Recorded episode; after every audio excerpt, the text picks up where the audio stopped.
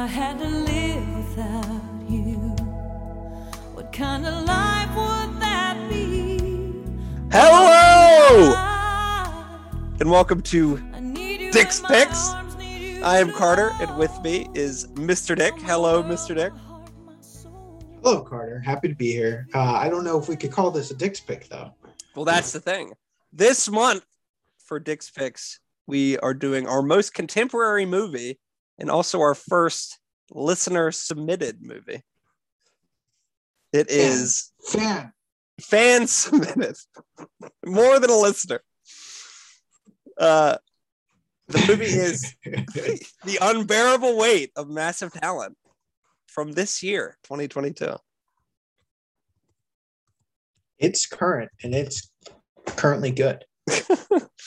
um, directed by Tom Gormican, a man who I've never heard of, uh, who only has one directing credit to his name beside this. Do you know what it was? Um, It's a romantic comedy from it- the previous decade. previous decade. Give me the first, uh, the main actor. Uh, it's got three main actors, one of whom is Zac Efron, and another star in the most recent Top Gun. The other is the star is it the one, the two day stand, two night stand with Miles Teller? similar. It is that awkward moment, also starring Michael B. Jordan. Oh, I Did you have that on the tip of your was one tongue? of those. It, I, it's like the same. Yeah, they like They operate in the same mode. Friends. Yeah, I think the one like you're thinking of is Two Night Stand. Is that what it's called? Yeah, something like that. Yeah. But they're like bros and they don't want to have girlfriends. And one of them gets a girlfriend and they're all mad at that guy because he goes and hangs out with the girlfriends. And they all have bros. high-paying, It- cool jobs in New York City. Yep. Exactly. Um, co-written with Kevin Etten, a writer on Desperate Housewives and Workaholics. So I like workaholics. made by names I'm not necessarily familiar with. Um, Kevin Etten has not written any movies. Uh, starring Nicolas Cage as figure. Nicolas Cage, As he should. co-starring Pedro Pascal, the Mandalorian himself, uh, Sharon Horgan, Ireland's greatest television writer, I recognized her. she was in something. Catastrophe. And Do not know that. Is that recently is in Is Bad TV show? Sisters. It's a television show with uh, Rob Delaney, where they unexpectedly Uh-uh. get pregnant and have a child together. A foul-mouthed Irish Huh. woman and a uptight American man. Uh, Huh. Also, Tiffany Haddish and Ike Barinholtz. I like them. Released funny. wide in the U.S. April twenty second, twenty twenty two. Do you think that was coincidentally around 420, or do you think that was on purpose? Everything's on purpose, obviously. on Everything's purpose. on purpose. I mean, there were this wasn't a big drug movie, but like I guess it had one pretty good drug scene. But like, you know, I guess Nicolas Cage, he's like he's not like Woody Harrelson, Matthew McConaughey drug movie. Like you, you know, like, he's more go. of like a designer drug, than a weed guy. Yeah. I feel like yeah. maybe like tranks and stuff like that. You know, pills.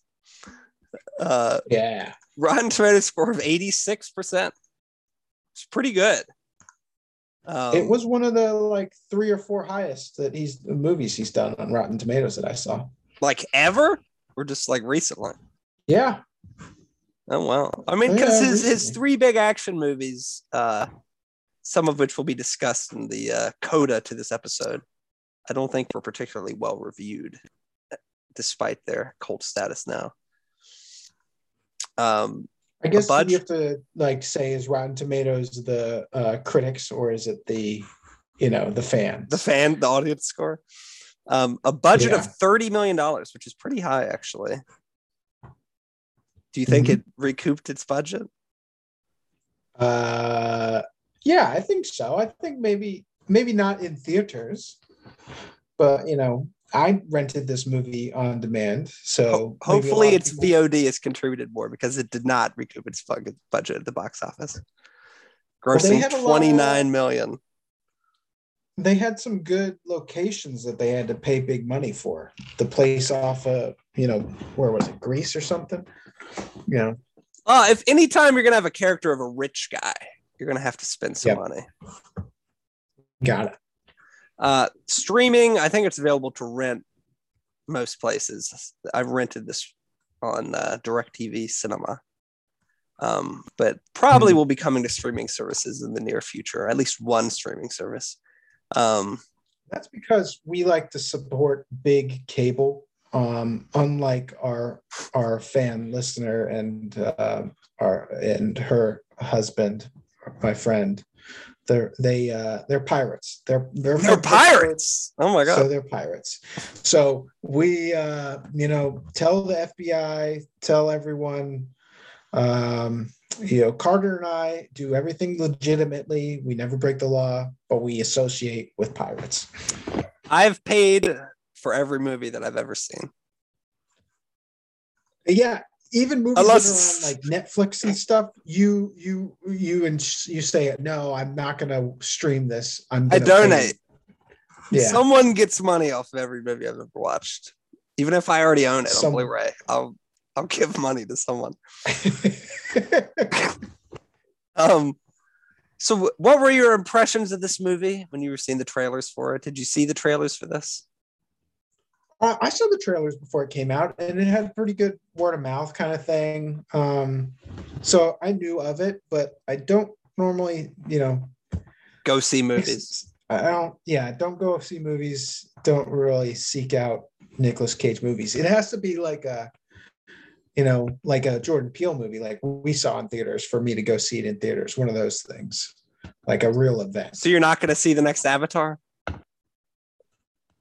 No, What? no. I, it's been like 20 years since the first one. I'm not interested in the Avatar People have not forgotten. I think when that comes out, it's going to blow people's minds.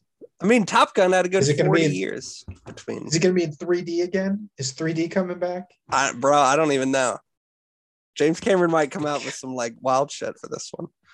It's going to be like the a King's Dominion ride where it's 3D and it's like the the seats shake and it spits water at you and all that. There's going to be like a new movie theater that opens up exclusively to suit this movie's demands for projection and audience experience. I will short that. Well, we will get into uh, the plot for Unbearable Weight of Massive Talent. Um, this was, a, I thought, a very clever opening. We get the ending of Con Air, Yes. the beautiful, beautiful song that closes that movie. And a young Spanish couple are smoking a joint and commenting on how great the film is when their doorbell rings. Thinking it is their food delivery, the man gets up, but instead of a delivery man, he's confronted by masked and armed assailants. The girl tries to run away, but is knocked down. Mhm. For And then shocking, we're- and it's- surprising. It's one of those things where it's like, well, how does this tie into everything? Because then we go to Nicolas Cage being Nicolas Cage. in Meanwhile, in Hollywood, Nicolas Cage is struggling with his career after being passed over for several major film roles and is constantly pestered and tormented by Nikki, a younger version and more successful version of himself that he hallucinates uh, sort of constantly. in the back of their head? You know, like if you had only been a little bit crazier as an actor, you would have been where I am now. Blah blah blah. But he he really goes hard for new roles. He finds a role and he goes and meets the director and he's willing to audition. He's just really putting himself out there. He's not Did you, big did you know who that director was? no who The director of Your Highness, David Gordon Green, co-creator of Eastbound and Down, one of the five TV shows I've watched every episode of. Uh, What about uh Righteous Gemstones? Seeing that? I don't know. I don't watch Righteous Gemstones. Righteous Gemstones is real good. Um, Nicolas Cage has a meeting with David Gordon Green and embarrasses himself as he recites a monologue as the director is trying to leave and get into his car. On the drive home, Cage has a conversation with Nikki, where Nikki reminds older Nicolas Cage that he is a star and he should not make any compromises when it comes to maintaining his star persona. And he shouldn't be groveling to directors like he is. It's that youth. Uh, meanwhile, Cage's relationship with his uh, ex wife, Olivia, and his daughter, Addie, has been marred by years of emotional neglect. Yeah, he's been letting Nikki take the wheel, and he's been really running around town doing every movie he can. Dude did like eight movies last year. He does everything. Well, he needs to work. He's a working Yeah. actor. he's a workaholic, is the whole issue with his family, and that really. Well, and also that he's Uh, making his daughter watch uh, movies like Cabinet of Dr. Caligari. Which is that a real that. movie? He- oh, yeah. I mean, it's one of the most Have famous seen it? movies. Oh, yeah. Okay, It's good. seemed seemed like it was not good, and only he and Pedro Pascal like it. No, a lot of people like it. Uh, I mean, it's uh, there's a very important work of uh, academic research entitled "From Hitler to Caligari," which uh, sort of presents 1920s German expressionist cinema as a sort of ongoing commentary on the state of Germany during the Weimar Republic and the emotional mood of the country in its sort of state of transition. It's a very important movie to understanding the German psyche in the 20s. Okay. um, at his daughter's birthday party, a drunk and disheveled Nicolas Cage. He gets the call that he didn't get the part, and he Yes. goes on a bender. It doesn't Yes. matter that it's his daughter's birthday party; he's getting drunk. And performance an impromptu song on the piano that may or may not be a real song. I couldn't really I- It seemed like decipher. he pretended like he made it up because he was tired. That's or at least the daughter seemed to think that. the daughter definitely didn't think it was real.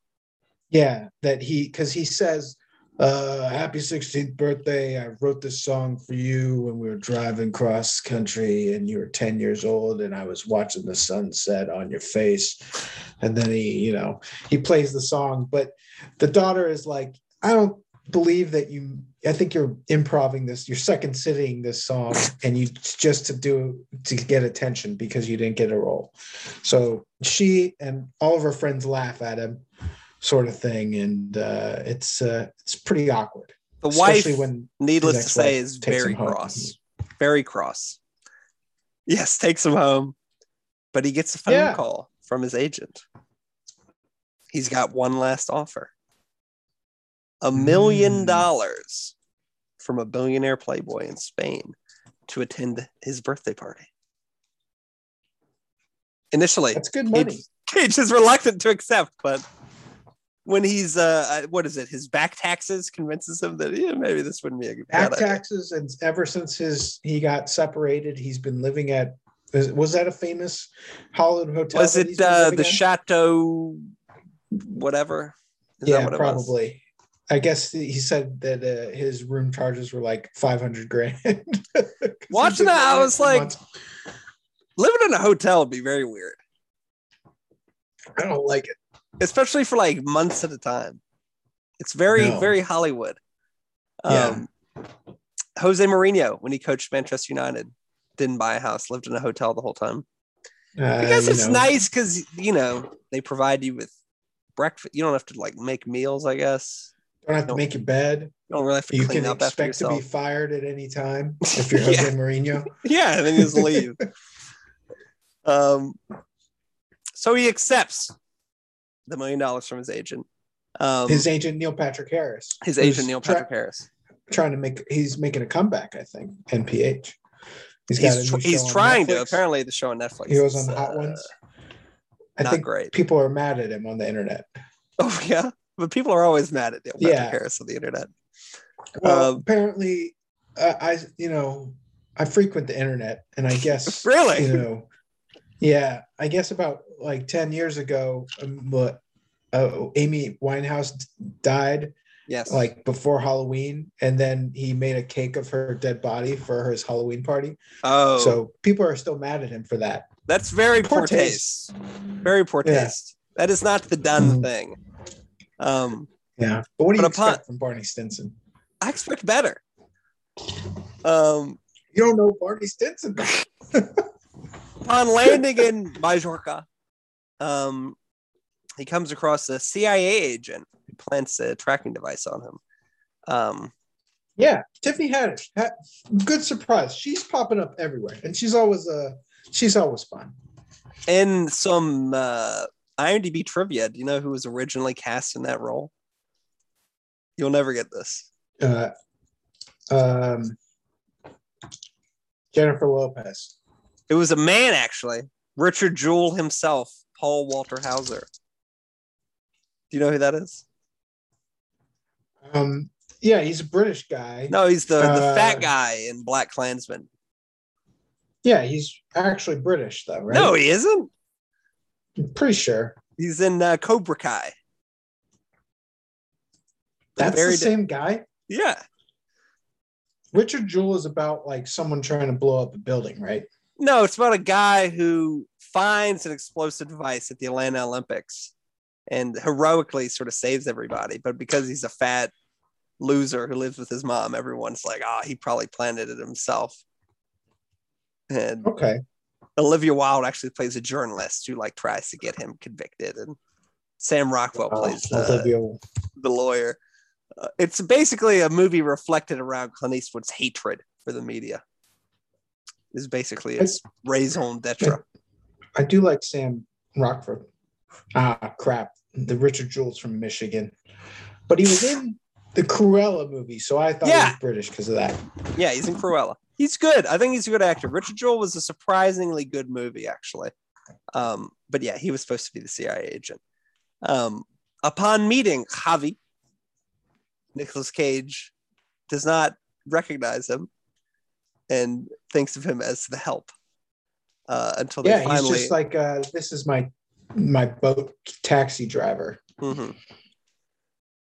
But upon arrival, Javi reveals himself um, and tries uh, tries his best to get friendly with Nicolas Cage, despite his his shyness and uh, his star struckedness around his hero. Hmm. Um, Cage is initially annoyed by Javi's clinginess and uh, insistence that they create a sort of improv based movie that they're actually living through. Um, but on a cliff top embraces the sort of energy that Javi is providing and Yeah, taps into his acting skill. Yeah, ha- he has he at this point he has decided to retire from acting, but Javi, Yes. through his sort of childhood like wonder of the movie industry and love Yes. of Nicolas Cage, brings Nicolas Cage back into himself. He, he brings the creative spark back in Nicolas Cage. Mhm. Um, soon, he finds himself inspired by Javi's determination. And over a, a drunken night, they bond over their love of, of cinema. And Javi introduces him to Paddington 2. Maybe the greatest movie of the last decade. Which I've heard is the best movie of all time. Uh, it's I- way I've better than Paddington 1. And Paddington 1 is really good. I've Um, heard that. I haven't seen either because Ah, I'm not highly, a highly recommended. Um, brilliant Hugh Grant performance in Paddington 2.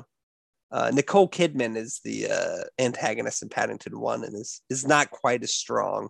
She doesn't quite match the tone as well as Hugh Grant does in Paddington 2. Um, but their night, their night together to be like, a lot of fun. Paddington is like their Pooh Bear, the British Pooh. What is this? Or I guess Pooh is British too. Paddington is not like that. Pooh lives in the woods. Paddington is a, Oh. is a man of London. Are you excited for uh Winnie the Pooh Blood and Honey? I think it's a ridiculous concept that I hope fails. We'll see. Well, I'll watch Paddington too. It sounds like they love Watch it. Paddington and, one first. But did, And uh, didn't their drunken night together seem like a lot of fun? It did. They were just chilling in the pool, getting blitzed. I was like, getting blind drunk looks like a lot of fun. Yeah, especially in off an island off of Spain in a mansion. But And, and you don't normally see two guys just like get blackout drunk just together. I do a lot. You, you do a lot. You just you, with a bro. You're just like, let's just like get so drunk we puke. but then uh the dream sort of falls apart when he is confronted by Tiffany Haddish and, And Ike Barinholtz. others Ike Barinholtz, the other CIA agent, who uh tell him that Javi, Javi. is an, an international, not actually the olive oil baron that he per, portrays himself as, but is an international drug runner Mm-hmm. and has recently kidnapped a candidate for the Italian prime minister's daughter, Catalan, Catalan. So it's like uh, Spain. Spain. Okay, Spain's. For some reason, I thought it was Italy. They were weren't they talking about the Pope at some point? I don't know. I don't know. Whatever. But They were sort of talking about Catalonia like it was its own country, yeah, um, it seemed weird. but it was part Um, of Spain. They have there's a separatist movement in Catalonia, which is uh, very well Hmm. represented. But um, So the CIA agents say, Nicolas Cage, we need you to work for us. yes, Um, and he says, okay, I guess. Or he But- says, he believes Javi has a good heart. He thinks that Yeah. his his acting instincts tell him that this is not a bad man.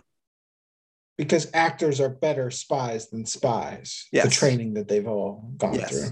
Well, they But live it. Also, They we also intuitively believe that Javi know it. good heart. That's Well, because we've been Mhm. privileged to things that they have not seen. We've seen him with his assistant, who is who he seems to be in love with.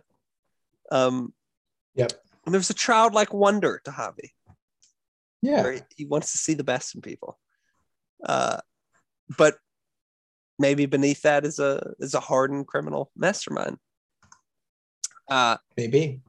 after successfully rigging the cameras in Javi's compound, uh, Cage attends a party where he announces his collaboration. Which is wait, a great scene where he breaks in and then he the CIA agent give him a nerve agent ah, yes. uh, to use on any someone that anyone that comes in, but he accidentally He puts it on himself.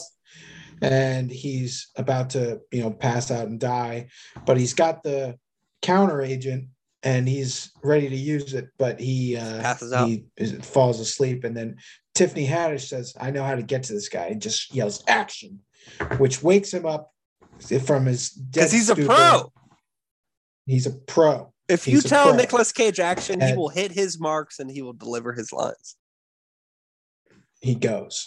He doesn't stop. So then he uh he's in. He decides to He decided to stay there. He and Javi are going to work on a script together. Yep. So they he has a more time to look for this captive, and he gets to hang out with his buddy Javi. So like win win. Uh, they spend a few days trying to find an angle on their potential new film, but after hitting a creative roadblock, Javi decides that LSD may be the key to unlocking their creative instincts. Mhm. Cage is meant to be finding out if Maria was in a suspicious locked building on the compound, but decides to just do acid with Javi anyway. I the acid scene was pretty fun.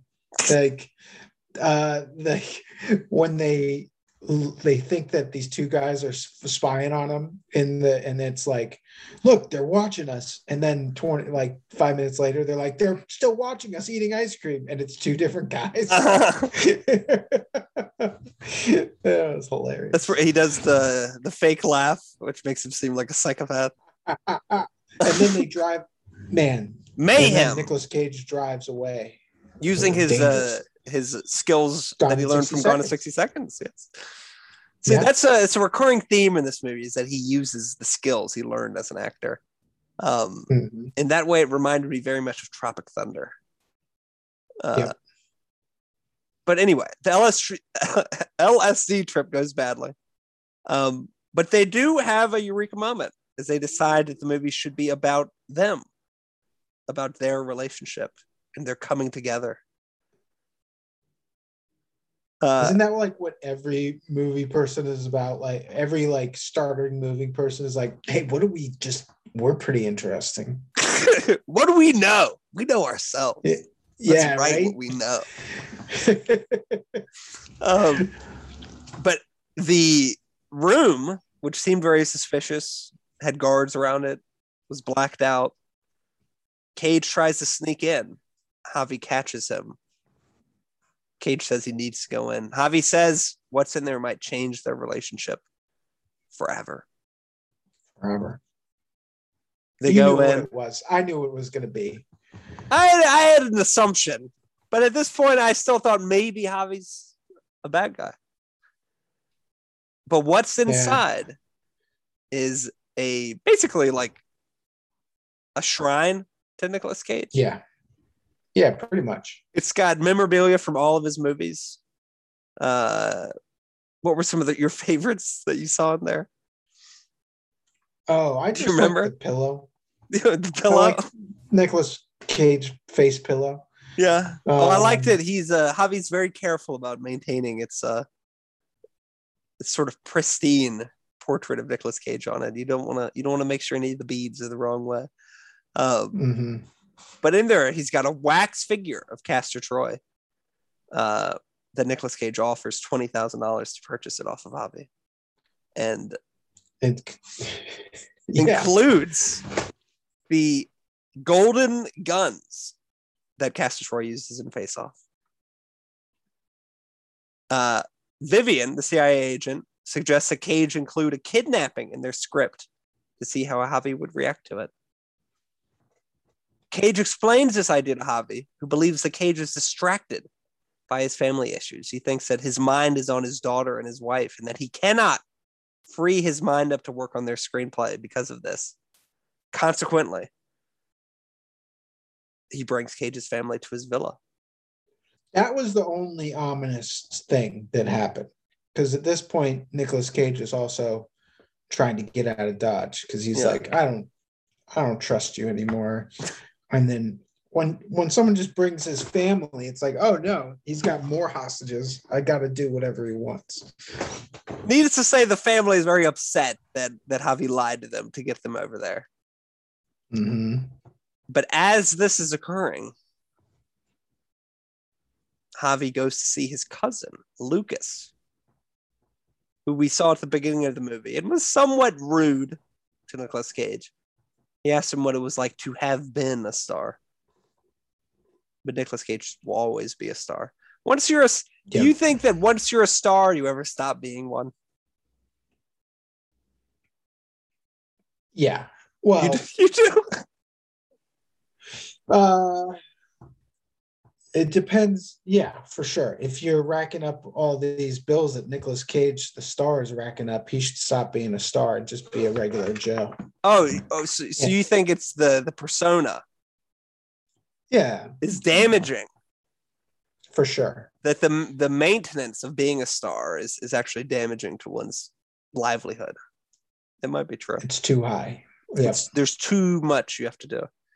Um, Lucas reveals himself to be the true arms dealer and the one who kidnapped Maria. Lucas warns him that Cage is working with the CIA and pressures him to kill Cage, or else Lucas will have to kill Javi. This is where the movie turns a little bit. Becomes a bro action comedy again now. Well, for a, for a few minutes, it's a little more like a oh man, they're, they're gonna actually kill each other. Yeah. Cage seems like he's gonna kill Javi, and Javi seems like eh, he doesn't want to, but he might have to kill Nicolas Cage. Yeah. They drive out of the forest. They exchange shoes, Weird. But then they Especially decide both of them without socks on. when it, and when in the movie it looked like they only traded one shoe, Yeah. and I was like, what? But then when they Well, they the tried next on thing. one of each, one of each, and then they traded forever. I know, but they didn't show us the handoff of the second shoe. I think it's implied. That confused me as a viewer. Wow. I didn't think that was the tightest of direction. Uh, Huh. in my opinion. Um, they cannot bring themselves to kill each other. Uh, but Lucas sends his men after both of them, sort of suspecting that Javi was pussy. Um, and Nicolas Cage like offs a couple of dudes here Yeah. using his action training. Um, they race back to the house to discover that Addie, Nicolas Cage's daughter, has been kidnapped. Not the wife though. No, Somehow the wife and the like assistant assistant Gabriela. join forces. Gabriella joined forces with Pedro Pascal and Nicolas Cage, Yeah. and they make a run for it for Pedro Pascal's second house, Yes, where they go and they regroup. And but in the meantime, point, they, go to the CIA safe uh, house where Ike Barinholtz is dead, and Tiffany Haddish is like basically dead. Oh yes, And Tiffany Haddish shoots like offs like a couple Mhm. dudes. She like kills a couple guys. Um, as she's sort of dying. Yeah. And before she dies. yeah, I was like, whoa, this took a turn. I didn't. I did not expect Ike Barinholtz to die in this movie. I'll say that much. Yeah. Um, if it were a Paul Feig movie, there'd be no murder, No. no actually death. no. If if a murder happened, it would have been a lot more comical, at least. Um, Yeah. They decide to come up with a ruse. Olivia is a makeup artist. Nicolas Cage is an actor. Uh, Lucas is going to meet an Italian drug lord who no one has seen. Why don't they just Yeah, an Italian to be this person? drug lord. So are we sure that Catalina is in, Italy? I'm so confused. The Italian drug lord. That's what threw me off. Yeah. Well, he was coming from uh, Napoli, I believe, was the implication. Um, Yeah. The Bay of Naples, the Amalfi So Coast they- sort of area. Uh, so they give Nicolas Cage a good outfit, tracksuit, big nose. Yep. And then they just waltz right into the compound. And uh, somehow they break into like the catacombs, I guess, which Yeah. is where they know the girls are being hidden. Yeah. Um, and they take out a few guards and uh, they let Javi and Gabriella in. Yep. Right? Yep. And then they take the girls and they make a run for it. well, And they have a the big part that's the whole apotheosis of Nick Cage is when he delivers the monologue that he screwed up with the director at the beginning of the movie. But I don't think he screwed it up at the beginning. He just well, he it wasn't he- in the mode that the director was looking for, and it was not the time and place to be delivering such a monologue. Um, but it was at the end of the movie, and it and it proves absolutely essential because he kills like four guys. Um, yeah. they get out. Javi and Gabriela stay behind to delay Lucas's pursuit. Some nice machine gun work as they take out a couple guys. Um, Lucas, though, continues in his pursuit. Uh, they race to the American embassy. They drive through the sort of entranceway. Lucas does too. Gets out, holds Cage at gunpoint. His daughter tosses him a knife, which uh, we had seen sort of rolling around the back of the car for a little while Yes. before the movie. Yes. Chekhov's set up. knife. Um, Addie throws it to him. Cage stabs him. Boom, dead. We transition. Yeah, he catches that knife like crazy. She like it wasn't the best throw. hard. Yeah, Like a 90, 90 per hour mile per hour fastball. it was not the He most must have his catchable uh, of balls. Ghost Rider reflexes. Well, that's the thing is he's he's starred in many an action movie. Um, at this point, it's just sort of second nature uh, to do things like catch knives out of the air for Nicolas Cage. Um, kills Lucas. Boom. We transition into the movie that Cage and Javi have completed, presumably based on their adventure. Well, because we go back to the car where the the women are in, and his wife is now Demi Moore. Demi Moore. And you're like, what?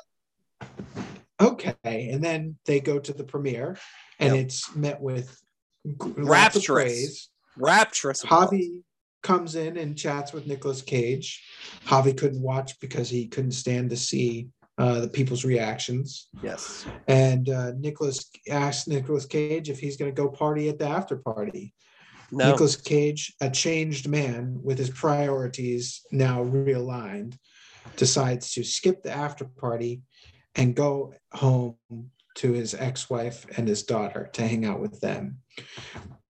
There together, he finally lets his daughter choose a movie Yep. because for her entire life he has been force feeding his own movies. He's been as a to- brainwashing her almost. yeah, as, as a way to impart, he thinks impart his knowledge, but her, she thinks a way to not let her be herself or grow Yes. her own views. Yes. So she chooses to watch Paddington, Paddington 2, too. Which Nicolas Cage now turned around and loves Paddington 2. So they the family reunites. Javi's a successful director. I think it ends well. I think it starts well, ends well. Nikki is no longer in the back of his head. So He he might be lurking though. s- yeah, we don't we don't know. sort of like a uh, what I thought was a little bit problematic at the end is maybe his wife and daughter would have wanted to go to the after party. Did nah, they they did they They decide not to go? I think probably. They were like, we'd rather just hang out with you, Dad. That doesn't Yeah. sound realistic to me. I think it does. They, they're catching up on lost time. Yeah.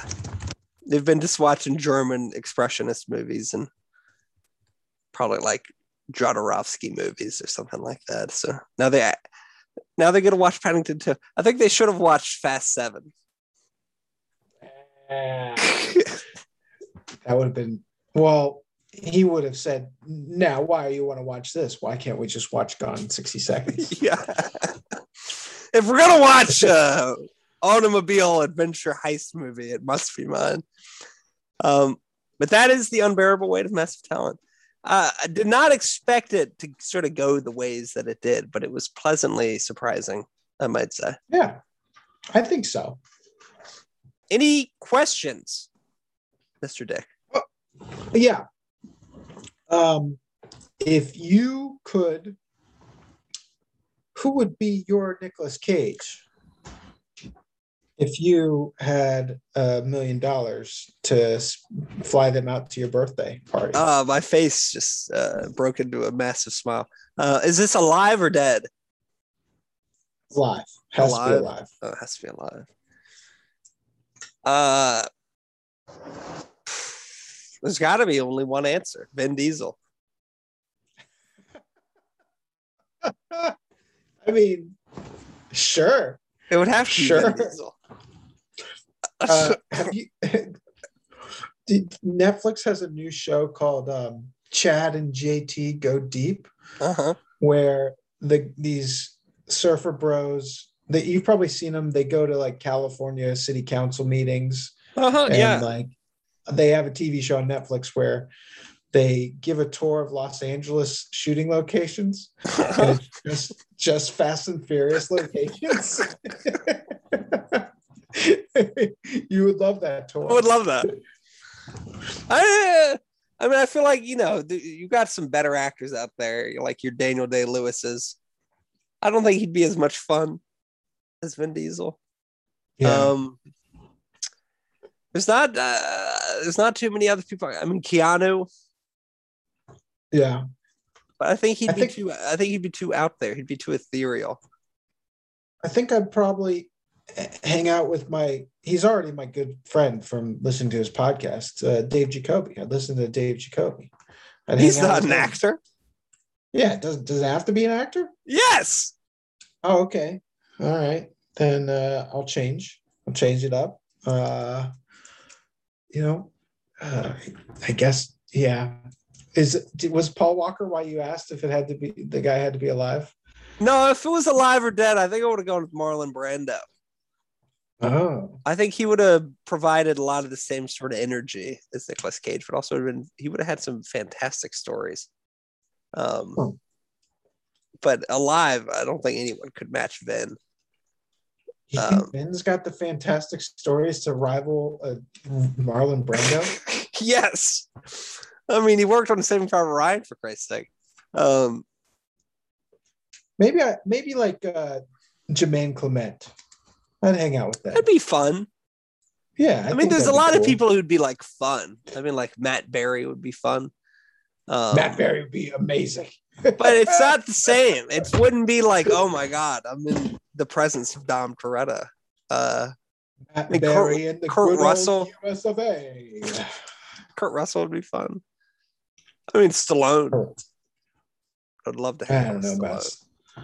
Stallone's. Uh, he's pretty dramatic these days. He is, but uh, I would actually, I would only hang out with Stallone if Vin was there too. So you want to just in, be on the set of the what are they called? The The Expendables. Expendables. Oh, Vin would Vin would never lower himself to appearing in an Expendables. Yeah, we'll see. We'll see. Never. Um, what uh, trivia do we have for this movie? I'm sure there are so many movie references that went over all of our layman heads, but like sort of like that fancy cabin of Moreau that you like so much. Ca- It's, uh, Cabinet of Dr. Caligari. yes. Okay. It's Thinking a of the. Island of Dr. Moreau, which actually is a movie that Marlon Brando appeared in in the 1990s. Ah. Oh, nice, okay. nice synthesis of all things there. I did. I did start watching an HBO documentary about. um Was it about Paul Newman and how? Oh yeah, yeah, yeah, and uh, he Joanne only Woodward. got stuff. He only got stuff because James Dean died and Marlon Brando was too much of a fussy actor to take on roles. So Paul Newman got all those roles that they fell to him. and he was he was one of those actor studio guys, Paul Newman. Yeah. Um, there's a very Yeah. famous short clip of him and James Dean together in a uh, I think it was a sort of wardrobe check for uh it was either East of Eden or Rebel Without a Cause that they were both up for. Yeah. Um, Paul Newman's a much better actor than James Dean, though. Um, Much larger body of work as well. I think James Dean is one of the most overrated actors who ever existed. Um, Wow, hot take. Have you even seen a James Dean movie? Nope. Yeah, no one has. Yeah. because they're actually not great. Um, not that they aren't good, but they're not Paul Newman movies. Um, so obviously, this being a very contemporary movie, there's uh, not quite been as big of a body of internet sleuthing. Um, the corpus of this text is not quite as large as something like "She's the Man." Um, Okay.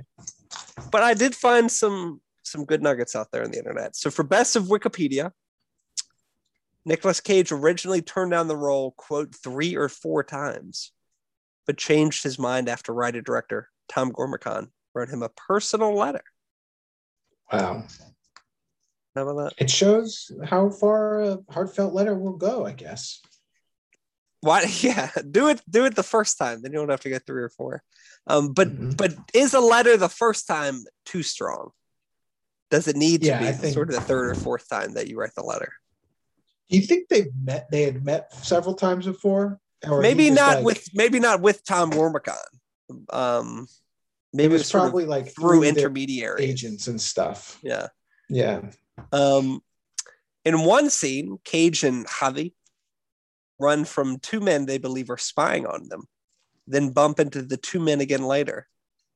The first two actors who played those men were unavailable when they filmed the end of that scene, so they were replaced with two other actors who looked similar and wore the same outfits. Well, yeah. Who picked up on this? I noticed that. Look at you. I noticed that, and I was I was just like, oh, they're on LSD. Like, so I think that made it way better. No, it's one of those sort of happy accidents, it seems. Um, that was all I had for Wikipedia. Um, Good job, Wikipedia. yeah, we need uh, we need the internet population to contribute more. Um, it's a free website. Come on, David, give us more stuff. Um, best of IMDb trivia. This had quite a lot, but most of it was that sort of stuff that you're just like. eh. Um, but there was a few good chunks. two that I just think are brilliant piece of IMDb trivia. The first one, a sequence involving Nicolas Cage reprising some of his most iconic roles, like Face Off, Con Air, Leaving Las Vegas, and Gone in 60 Seconds, in a long black and white fight sequence between him and his younger self in a surrealist German expressionist set evoking the cabinet of Dr. Caligari, was cut from the film. Well, he did have a sort of fight with himself, though, didn't he? I guess that was the cheaper alternative, or the sort of more mainstream alternative to this. Okay. Um, the studio did not feel it would fit the third act. But according to Nicolas Cage, the deleted scene will be released on home media. So we are all anxiously anticipating. Heck yeah. It's uploading to YouTube. Let's um, go. This is just brilliant IMDb trivia. Are you ready? Yep, I'm ready. In real life, Pedro Pascal is a genuine fan of Nicolas Cage. Unbelievable. That's okay. So someone thought that was worth putting on the internet. Um, That's like um did you hear that in the newest Stranger Things, Millie Bobby Brown cried when she saw the villain because she was so scared? What a bunch of garbage. um, God, this who I cares? I would not have picked up on. I don't even know if it's. eh, It is an interesting piece of about the movie, though. The Nick Cage character within the film does not belong to the Coppola family. Because he married into it? Or I don't know. marry in- No, he's Francis Ford Coppola's nephew. So like I don't know. I don't know what that means. how would they does he just not have any pictures with them and is I don't understand. Neither do I. I don't know. I don't know where we were supposed to pick this up in the movie. I don't know what Mhm. bearing it has. None. That's bad trivia. Myself right there, didn't I? Yeah. Okay, good. uh, that's all I have. Cool. Well, I guess that leaves us a lot of time to get to our fan. Yes, and a special segment. Uh, our fan who recommended this movie. Do you want to reveal, or do you want it to be revealed? Was it revealed? It'll be revealed. All will be revealed. All will be revealed. Wow, Carter, what a great conversation about that movie. Let's Wow. introduce let's introduce the fan that recommended it to us. Hi, Josie. Hi, Richard. Hello. Hi, Carter, too. Welcome to uh, the first iteration of Fans Picks. You're the first fan that uh, recommended a movie and that we watched, and we really enjoyed it. So, uh, first of all, how did you become a fan of this podcast? Well, I have to say it's a bit by association. Richard, you are very close friends with my husband who keeps very close tabs on this podcast. And so I, um, the first one, I, admittedly, that I listened in entirety was She's the Man because that was the closest to my heart. Um, and that, you know, really worked because then he wanted to watch She's the Man and then we immediately watched it right afterwards. So, um, well, there you I- go. Exactly. I think the first time I ever heard the phrase Dick's Picks was actually at Carter's uh, family's lake house when um, I met Richard for the first time. So I feel this has been something in the works for a long time. Yes, it might have meant something different back then, but we've evolved and we're into something new. So you brought us the unbearable weight of massive talent. You texted me first. Dave followed up minutes later, but you were first in. So you are the fan that is that presented it. You get all the credit. Why'd I you choose this movie? I have a very close association of with you and you, Richard, and Nicolas Cage because Oh, oh. you had recommended Wicker Man years ago. And were Ah, the bees. yes, quite bees. vehement that that we watch it. So, um, su- similarly to how this was a successful recommendation on my part, I loved Wicker Man after watching it. So, n- ever since then, I've always just associated you with nicolas Cage. I believe we maybe watched Face Off at your house once, but Yeah. anything that's just a bit off the wall, y- you know, you arranged a viewing of the room and with a, a structured game around it and everything. So anything a bit kooky, I we always all had associate the with you. plastic spoons to throw at the screen, so it was it was like a real room uh, viewing uh, in a theater. So it was legit. Wow. Yeah. Well, I'm glad uh, that I've set you on the path of bad good movies. Um, I think that How Did This Get Made sort of set me on that path, but it's good to know that uh, you know the tree is growing, the roots are flowing. Um, so, I guess uh, what did you take away from? What did you like most about the movie? Well, I, I kind of wanted to speak a little bit more about this association between Our Dick and uh, Nicolas Cage because I think they Oh. provide a very similar kind of energy. Do you think? Oh. I I mean, I did a lot of front flips and s- and uh, side kicks back in that day. Yeah. I think there's a bit of, of um, unpredictability with both of you. You never quite know what's going to come out of either one of your mouths. Um, and I think that, but it's always a pleasant surprise. Um, so I think that, I mean, I, I wouldn't hate to be associated with Nicolas Cage, would you? I think so. Carter, foot in the ground, would not work with Nicolas Cage. Well, I, I not at this point in his career. Um, you'll see in my That's list of my favorite performances that I skew much more 80s Cage. Um, and I like that type of sort of energy more than the I think it's the more manic now. It was it was manic back then, but it was a more sort of directed and controlled sort of like a lightsaber. Now it's All just right. sort of like lasers flying around everywhere. You know, he might, you know, take his own hair off with, with the energy coming off of him. So He's- I like a more wild. directed sort of Nicolas Cage uh, energy than I think what he's exuding these days. But uh, Well, I think he just good, got uh, cast in uh, a pretty big movie coming up. So maybe maybe his uh, his fortunes will be changing in the near Superman. Future. No, I can't. I can't remember. I was seeing it in the in the trades as I do. Okay. Uh, yeah. that there was that his name was. Oh yeah, yeah, yeah. It's the Ari Aster, the guy who did uh, Hereditary. Um, I didn't He's see that. Too scary. Did you see? Oh, Oh, it's no, very Richard, you got to see Midsommar. That should be a recommendation for you all. I, Midsommar I like- was an interesting theatrical experience for me. I watched that in one of the movie theaters that serves food, and uh, I think It's Carter some of it all it's up- all light. It's not scary because it's all daylight. It's in Scandinavia in the summer, so um, it's a Oh. wonderful movie. You should watch it. But yeah, Carter that and I chap have been- and I Nicolas mean, I do like uh, Florence Pugh. Carter and I have been uh, off. Have been been weighing in on the "Don't Worry, Olivia Darling" Wilde, Florence Mm. Pugh, Harry well, Styles do not do not which- start me on a Harry Styles tangent. You'll never get me off. because we know which team you're on. Of course.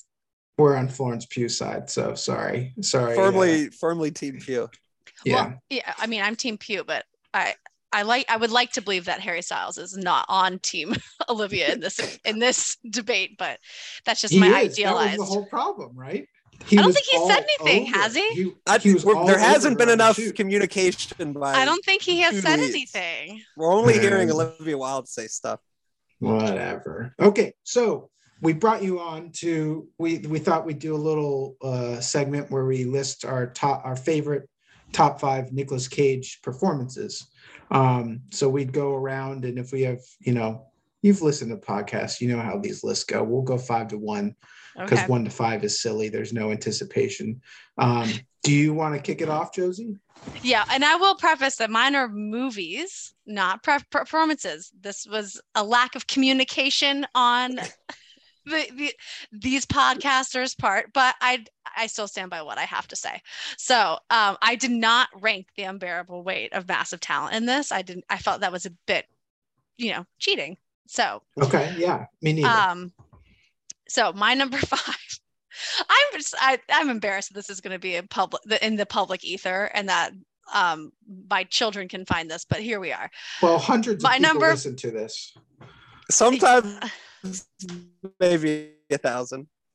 Wow. To uh, well, then a thousand people are going to know that my number five is the Family Man. Oh, Ah, I think that's an excellent choice. Okay, good movie. I don't It was one of it was the first movie that I saw in theaters that like for some reason left it it, it I don't know it, it haunted me. Like it stuck with me. It made me feel I don't know, uneasy in a weird way, but not in a way that you normally would expect from a Nicolas Cage movie. I think maybe it just made me feel things and that was the first time a movie ever did that. So man. That sounds nice. Well, that's All right. during a very interesting phase in his career in the early 2000s, sort of post all the action stuff where he's really starting to find his feet again. Dude, I Um, love all that. Came out the stuff. same That- year as Gone in 60 Seconds, one of my Yeah. favorite movies uh, that Nicolas Uh-huh. Cage performed in. Um, Uh-huh. Would you like to take the honors next, Mr. Well, Dick? Because Josie's doing best movie. I'm I'm I'm pivoting to best movie as well. Okay. because- I'm staying my ground. All right. so my number five is Face Off. I think that uh, Uh, you know it's, it's prime Nicolas. Yeah, of course, it's prime Nicolas Cage, um, and he's just face waterfalling all over the place, and he's going head to head with Scientology Travolta, and it's it's wild. It's a great movie. It's entertaining. Was that on anyone else's list? it's my number four. You beat me to it. And I would have also Aha. ca- I also would have called out Scientology Tra- Travolta. So Yeah. um Yeah. real mind meld over here, Richard. Yep. Same same brain. What do you got, Carter? Uh, s- for my number five Nicolas Cage performances, I'm taking a performance from one of his three collaborations uh, with his well-known relative Francis Ford Coppola. The other two being Rumble Fish and the Cotton Club. Uh, but my favorite of these three collaborations between Francis Ford Coppola and Nicolas Cage is the 1986 transition high school classic, Peggy Sue Got Married. Are either of you familiar with this? No. I am not. Enlighten us. it is basically like Back to the Future if it was slightly more serious and sentimental. Uh, it involves, uh, sorry, uh, Kathleen Turner plays a middle-aged person married to a beer-bellied, uh, losing his hair Nicolas Cage, who, after becoming unconscious at her high school reunion, goes back to her high school body, in which we get a high school Nicolas Cage that has maybe the funniest voice I've ever heard in a movie, where he uses this very strange, high pitched, nasally voice that every time he says anything completely cracks me up. And I think for a lot of people, his performance takes them out of the movie and they kind of think it's the worst part of it. Um, but I think it's just such a choice and it works so well with the whole sort of 50s stuff in it um, that it, it's an indelible Nicolas Cage performance for me. And it's So- very young Cage. I think this is like his seventh movie uh, from 1986. Peggy Sue got married. So it's sort of like a 17 again. Yes, basically, yeah. Uh-huh. Okay. Jim Carrey's first film role. Wow. Heavy Yeah. hitter. Wow. Yeah. Do you want to should we snake draft it? Do you want to go next card again? We Do can snake four? draft. Yeah. Okay. Um, so my number four is a movie that's referenced uh, repeatedly in The Unbearable Weight of Massive Talent. Uh, it is? Sailor in Wild at Heart from 1990. Um, Wild at Heart is a David Lynch movie. That's one of his more sort of approachable, uh, less Blue dark. Velvet isn't movies. approachable. Well, that's what I'm saying. compared to that, compared to Mulholland Drive, um, Dune. Dune, I think is like straight up bad. Um, Wild at Heart, I think, is very fun. It's got a ridiculous Willem Dafoe performance. Um, Laura Dern and her actual mom uh, playing mother and daughter in it. Um, and it's just, it's what I think of Nicolas Cage, sort of like the platonic ideal of Cage, where he's like wearing a snakeskin jacket and just like kicking and doing Elvis impersonations. Um, if no one has seen Wild at Heart, I think it's absolutely crucial to uh, I did- understanding Nicolas I Cage. haven't, I haven't seen it, but I did watch the YouTube video of the interview where he does the somersaults and the kicks on some British TV show. Yes. So that's the sort of energy that is just Yeah. permeating this movie. Um, it's a road movie. Um, Willem Dafoe's character's head explodes near the end of it in a very gnarly sequence. Um, you can't do that to. Dafoe. Uh, but yeah, Wild at Heart, Sailor in Wild at Heart is my number Okay. for Nicolas Cage performance Well, my from number 1990. four, my number four is The Rock, and I've just realized that all of Nicolas Cage's characters are the best named characters there are. His name is Stanley, Stanley Goodspeed, in The Rock, Yeah. Castor Troy in Face Off, whatever it was in Wild Heart. Poe and uh, You know, he's got it all. But The Rock is just action packed, and it's uh, it's really it's in the 007 universe as well because of Sean. I like to think so. So it's it's got it all. Uh he's running around. It's got is it Jennifer Connelly or the other one? No, it's your favorite. Uh, it's not Jennifer Connelly. Who plays Vita- the daughter? Vita- yeah. She's the one from uh, Vita Medelia Boys from and Girls. Boys and Girls and Antitrust. Yeah. So it's got everything you need. Uh Face Off's my number. Claire Forlani. Claire Forlani. Face Off's my number four. Josie, what do you got?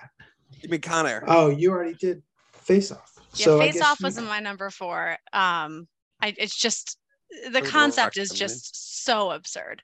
Um, that it- it- honestly, regardless of performance, it's just you gotta love it. all you need is to change your face to change your whole body. Dick's di- they didn't do a dick off, did they?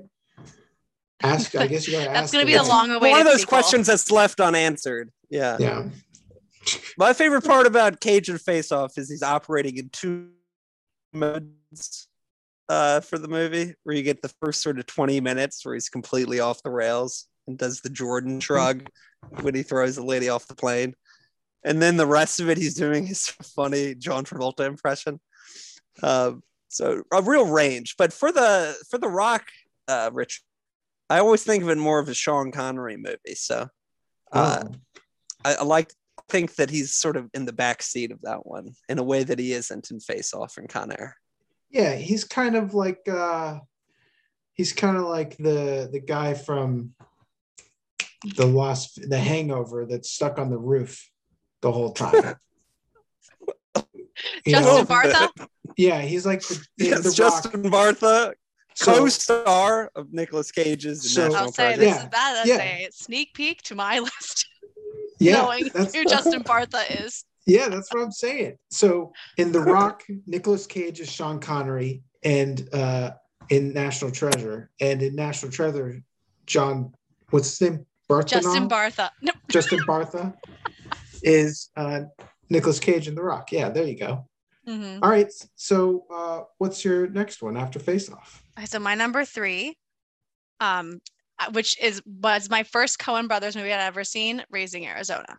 So Ah, That That's is my a- uh, I think my parents let me watch it probably way too early because there was a baby in it, and so they felt it was, you know, um, Nothing bad can happen to babies. no.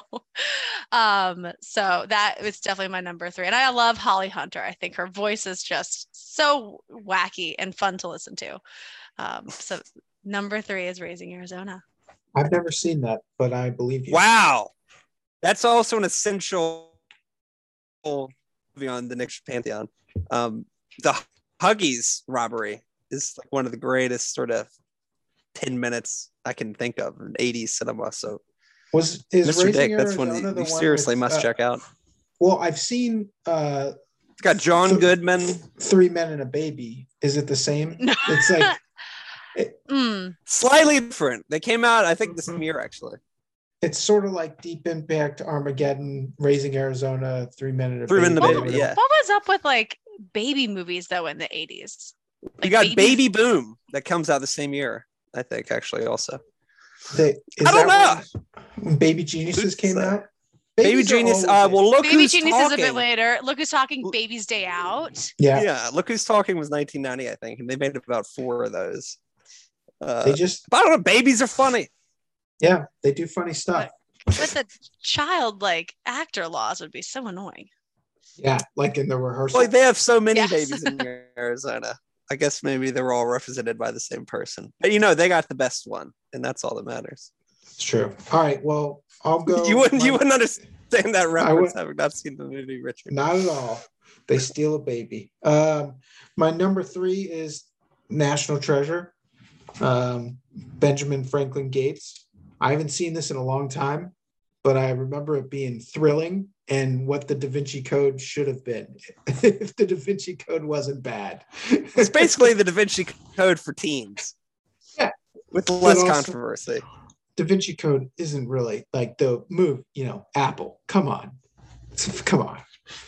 That that's the codex codex code to break in is Apple because it it kicked Eve out. It the fell on his head. Oh Yeah. gosh, so dumb. Yeah. All National time Treasure. Sean Bean villain performance for me. Yeah. And For sure. Sean Bean. How long does he survive? He survives The the, whole whole, way movie, through. basically. It's not an Edward Stark Remember- situation. Spoiler No. alert. Yeah. They get captured at uh, Old North Church when Mhm. Benjamin Franklin Gates leads them astray with his knowledge of American history that they don't pick up on. Man. But uh, Justin Bartha picked up on it right away. It's like, you know, it was two lanterns because they came by sea. Good big brain, Justin Bartha. Carter, Is it me? your- Yeah. I Well, my three is is Hi McDunnough in Raising Arizona. Um, oh, crossover. yeah. Wow. I did not Yeah. expect an alignment there. I'm proud of myself. Wow. Yeah, you- so it's that's the movie after Peggy Sue got married, and it is he's on the ascent in 1987. My next one is actually also from 1987. Um, so I, I don't know. I think we've said enough about Raising Arizona, but I think Hi McDunnough, the, just the look of Cage in the movie with the sort of wife beater and the mustache, um, and his way of talking, I just find very fascinating. Um, my number two is Ronnie Cammareri from Moonstruck in 1987, the Academy Award winning romantic comedy directed by Norman Jewison, starring Cher and Danny Aiello. Um, have either of you seen Moonstruck? nope. You know, I've not seen Moonstruck, and that was going to be one comment that all, of all this to say when we get through our top five, I, w- I wish I attained to be the person that could say their number one is Moonstruck, but I have Ah, not seen it. It's an unbelievable movie. I rec- I recommend it so highly to anyone who has not seen Moonstruck. Just one of the most pleasurable movie viewing experiences a person could possibly have. Oh. Um, Nicolas Cage delivers one of my favorite movie monologues when he describes how he lost his hand, um, and why he's working uh, at a bakery in uh, Brooklyn. Um, one of the just one of the best romantic comedies you'll ever see. I think this is might be my one of my favorite movies just to watch. Uh, pretty much any time you feel like you need to pick me up, Moonstruck is just about the perfect antidote for that. That's your feel Um, good movie. That's my feel good movie, and it's just a classic Nicolas Cage. Um, just controlled energy, like I was sort of talking about before he sort of got off the rails. Um, he's got the craziness and he's got the sort of high intensity, but also brings some serious comedic and dramatic chops to it as well. Um, as a baker with an intense passion for opera, um, Moonstruck from 1987, Ronnie one hand, Cammareri. apparently. I've never yeah, seen Richard hand. look more perplexed, which I know is not a great comment for a podcast, but You would is you would love this. You would This love is truly the most confused I've ever seen Richard I just, you It's know, look before. yeah, I guess Nicolas dad Cage from Frasier's in it. feel-good. Okay, I, I mean, maybe I'll watch it one day if Carter It picks famously won Best Actress for Cher in 1987. Very famously, I might it. say. Very, because she shouldn't have won it. No, because it was just so out of left field. Because Hmm. uh, she had been in like Silkwood with Meryl Streep a few years before, and she would go on to be in like The Witches of Eastwick and some other movies, but she And was she wore that just not thought of as a serious actress. The black Oh, to the Bob Oscars? Mackie dress and headpiece that she wore. Yes. That is notable in and of itself. Oh, yes, okay. Well, what's was that your number two? So it's me. that's now? my number two. All right. My number two for best Nicolas Cage movie is Gone in 60 Seconds, where he plays Mm. Memphis Raines. Memphis And Raines. And he just drives real fast and lives life real fast. Even though he's reformed, he has to get he gets pulled back in for one more job to save his because of brother. his brother Giovanni Ribisi. Yep. It's a great some money. Another fellow scientist, Christopher Eccleston. Co- co-star. Ooh. Oh, Ribisi. Oh yeah. Wow. Yeah, and it's got Doctor Who. We're first first new Doctor Who back. Christopher Eccleston. So that's It's also got Vinnie two. Jones. Yeah, Vinnie Jones mean, also the- the cast in, is uh, out- She's the man. Oh, right. It's Yeah. got Scott Caan, She- Hollywood's uh, favorite Angelina short Jolie. guy. Angelina Jolie. Yes. Um, it's it, I don't know. That's that movie came out I think when I was eight. Just has a, a massive spot in sort of my childhood psyche because it was on TNT all the time. And I think it it still still is. is. It still is. yeah. All right, Josie, it's your two and your one, I think. Yeah, well, my number two is what brought us all here, Wicker Man. So Wow. I I love a cult. Um, I love a dramatic uh, B scene. You know, um, Mhm. so and I do um, that movie just from the very beginning. Every every step of the way, you're just you know a little bit hesitant of who who everybody is, and I just it really did not disappoint when Richard suggested it. However, Have you seen ago. the original from 1973? I have not. I mean, I, I watched like YouTube comparisons afterwards. Obviously, you do the you know Wikipedia, YouTube deep dive after you watch any movie, really. And but I've Uh-huh. not seen it in its entirety. Very creepy movie. Yeah, Very Well- creepy. Christopher Lee plays like the the head. they did Pagan a, uh, a sort of Scottish a mo- guy. sort of a montage in our new favorite, Andrea and my new favorite horror comedy, Wellington Paranormal, where they did a, a sort of Wicker Man situation where they every few years bring some cops to their island off of New Zealand, off of Wellington, and then they uh, murder. A lot of crossovers with Wicker Man Man 'em? and Midsommar, though. You know, Oh, and There are. the, the themes and a lot. So, Yeah. really, Richard, I'm telling you, you gotta watch it. All right, we'll check it out.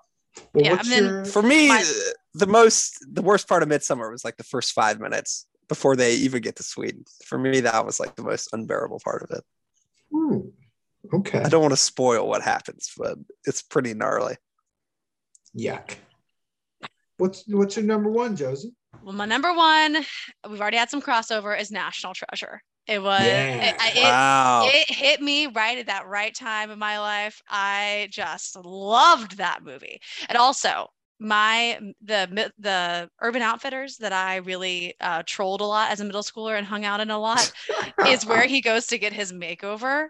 Um, really? Yes. Whoa. Where he gets Oh my this like God. snazzy leather jacket. So um it's you know, Uh-huh. so that it was that locate that exact urban outfitter so i um it just always holds a sweet spot um I- Did they Justin, have a plaque up on the at the Sure. mall? But I can see it in my mind's eye just thinking about it. the exact sort of I, rooms you know what, that when he's to putting I'll on that go- jacket. yes i'll have to go back and check i have no idea i'll have to venture across to california to see but Wow. um yeah and I honestly went to college in boston because of national treasure Oh, really? I just love it made me I lived in Southern California, grew up in Southern California, never really been to the Northeast. And it just was like uh, it opened up a whole new world for me. Um wow. so yeah. Uh so I, it's very, I think uh that Nicolas Cage obviously does not line up with the the Nicolas Cage that everyone knows and loves. So I feel it's a bit, you know, divergent from what, you know, should be a top movie or performance by Nick Cage, but I It's just a can't deny it. sentimental pick. It's No, but a- he's yeah. he's he's like a movie star. Yeah. I mean, it's not like a, a persona or like a caricature. He's just a guy who's the lead in a movie and absolutely carrying it. Because I mean, the movie would be nothing without him. If like uh, Jerry O'Connell was the lead in National Treasure, no one would no one would watch it. What about Keanu Reeves though? Keanu no, Reeves. I don't think Keanu, who can you carry don't buy this? Keanu as like an academic? Uh, No, sort of- it- Sure it's really- can. No, it really is only Nicolas Cage. Okay. And a, an, al- a one movie that I would also I have on my list that I would like to say is on my top five. I just haven't seen it yet. Is Mandy. I've heard amazing things about Mandy, and I it's on my must watch list. So Hmm. maybe intense movie. Oh, yeah, he's been doing intense movies. I don't want to see that or Pig. I don't want to see that. Well, those are like the two sort of like big Nicolas Cage Renaissance movies. If Yeah. you're not going to count The Croods, A New Age. Uh, No. All right, here's here's my number one, and I'm pretty proud of it. It's Spider-Man Into the Spider-Verse. That's the best Nicolas Cage movie of all time. Because it's an amazing movie. He has a voice in that. Yeah, he's Yeah. the black and white noir Spider-Man. he's noir Spider-Man. Oh my so it's god, sort you're of like right. I snuck I snuck it in, you know, but it counts. And uh I'm pumped to see the new Spider-Man Spider-Verse. it's a 'cause fantastic movie. It's, the best Spider-Man there is. So that's Agreed. my number. Well, and he does steal every scene that he's in. He's for Yeah. me the best part of it. Him and the pig, the pig Spider-Man. the John Mulaney pig. Those two. Yeah. Yeah. All right. Carter, did you do your one already? I've not done my one. Okay. Um, my one, this would hold true for performance, but I think would also hold true for movie. I think this is the ultimate Nicolas Cage movie. Snake uh, Eyes. No, uh, he plays the dual role of oh, twins boo. in 2002's adaptation. Rich, have you even seen this movie that you're that you're Yes. booing so vehemently? So boring. So Boring? boring. And Meta Boring? Yeah, he's If just there's- running if around there's- in some swamp, like finding a dead body that's not actually there, writing a book that's. Orchids, Uh, sir. Uh, I can't have you believe that. seen it, Josie? What For me- movie is this? Adaptation. Oh, I thought you were saying it, it was an Jonze. adaptation of something else. No, no, I've that's not the meta aspect of it. it, it is an adaptation of the book The Orchid Thief by Susan Orlean, who was Oh. played by Meryl Streep in the movie. And Nicolas Cage plays the screenwriter of the movie, Charlie Kaufman, but also Charlie Kaufman's uh, sort of insane brother. Arnold, I mean, is this not an inspiration Kaufman. for the, you know, who's um, uh, actually an invented person. this seems like a bit of a kind of the from what I know, the core inspiration for the unbearable massive the movie I think massive so. talent. You know, his Just alter like I think it's an Super persona. Nana. absolutely fundamental piece in, in Nicolas Cage's career. I think he should have won his second Oscar um, after leaving Las Vegas, which no one cared to mention in their top five. I think it's Yeah. an underseen movie now. Have you seen Leaving Las Vegas, Mr. Dick? Nope. I've seen You know uh, what it Fear is? and Loathing in Las Vegas. This came out, I think, two years prior. Uh, Leaving Las Vegas, he plays a screenwriter who drinks himself to death, basically. Um, not Cool. the most uplifting of movies. Not like Moonstruck. You would Uh, not did- I've never seen it, but I've seen the trailer and the trailer makes it seem like a romp. But so did all of all of the like the trailers at that time. yeah. Like, it's it's one of those ones that's sort of half a romp, half extremely depressing. Um, so it's a really good movie, but it's not one I would I would necessarily recommend to people. But adaptation, I think, is is a very fun movie. I think it's got really really good performance in it all the way through. Um, I when did you see this? Why do you have such a strong sort of anti? I don't know, several years movie? ago. And for the record, I do not think it's a fun movie and I do not recommend it. So it does not have Dick's Oh. stamp of approval. Oh, it's got mine. I mean, all time cast Well, unbelievable as the orchid hunter in the depths of the Everglades of Florida. Any movie with Chris Cooper, you know, has got to get a stamp of approval. Uh, Yeah. The best part of Little Women a few years ago. Um, but adaptation, I think, I think it's a brilliant, brilliant, brilliant movie. Uh, probably the greatest adaptation of any movie ever made. Um, and Charlie Kaufman is a one of a kind sort of screenwriter. Uh, have you seen any of his other movies? Synecdoche, New York, no. Now you're just saying being John. Malkovich. Oh, oh, oh, yeah. Okay. Yeah. Yes. Yeah. There we go. So it's it's the follow up to being John Malkovich, uh, Spike Jonze and Charlie Kaufman. See, that's Um, what I thought the unbearable weight of massive talent was going to be. And so when I, I entered into this movie, Then you get to like be Nicolas Cage. yes, and then and then it was completely the exact opposite, but in all the right ways. It was better. It was better. Okay. I think we're gonna get cut off. So uh the little longer than 10 minutes. But thank you, Josie. Thank you. I appreciate it. And you're welcome for the recommendation and for this Yes, podcast thank you for that. episode. I will keep them coming to you and I might strike out, but I might hit a home run every once in a while. Well, we'd have to change it to Josie's picks if we choose you every time. Like maybe one in 10, one in 20. I'll yeah, be that happy. uh, thank you for listening uh, to Yes. this. What are we calling this? Is this the August edition? Is this the early September edition? August fan, late August, early September fan pick. We we we missed a month there uh, because of Barely. a, a 'Cause you were summer sick. cold, Yeah. which has uh, lasted far longer than I anticipated. Did Um, it give you enough time to pick the Carter's pick for next month?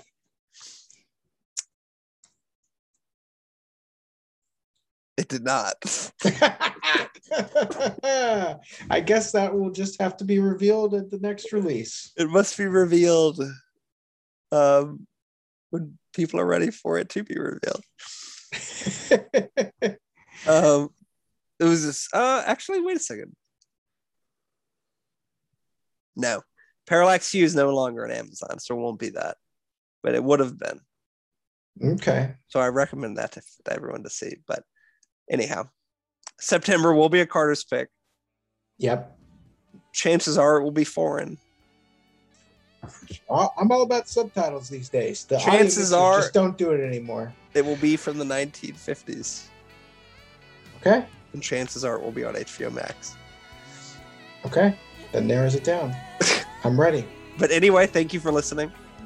Uh, we will be back with you guys next time. Do, do, do, do, do. Thanks. Baby,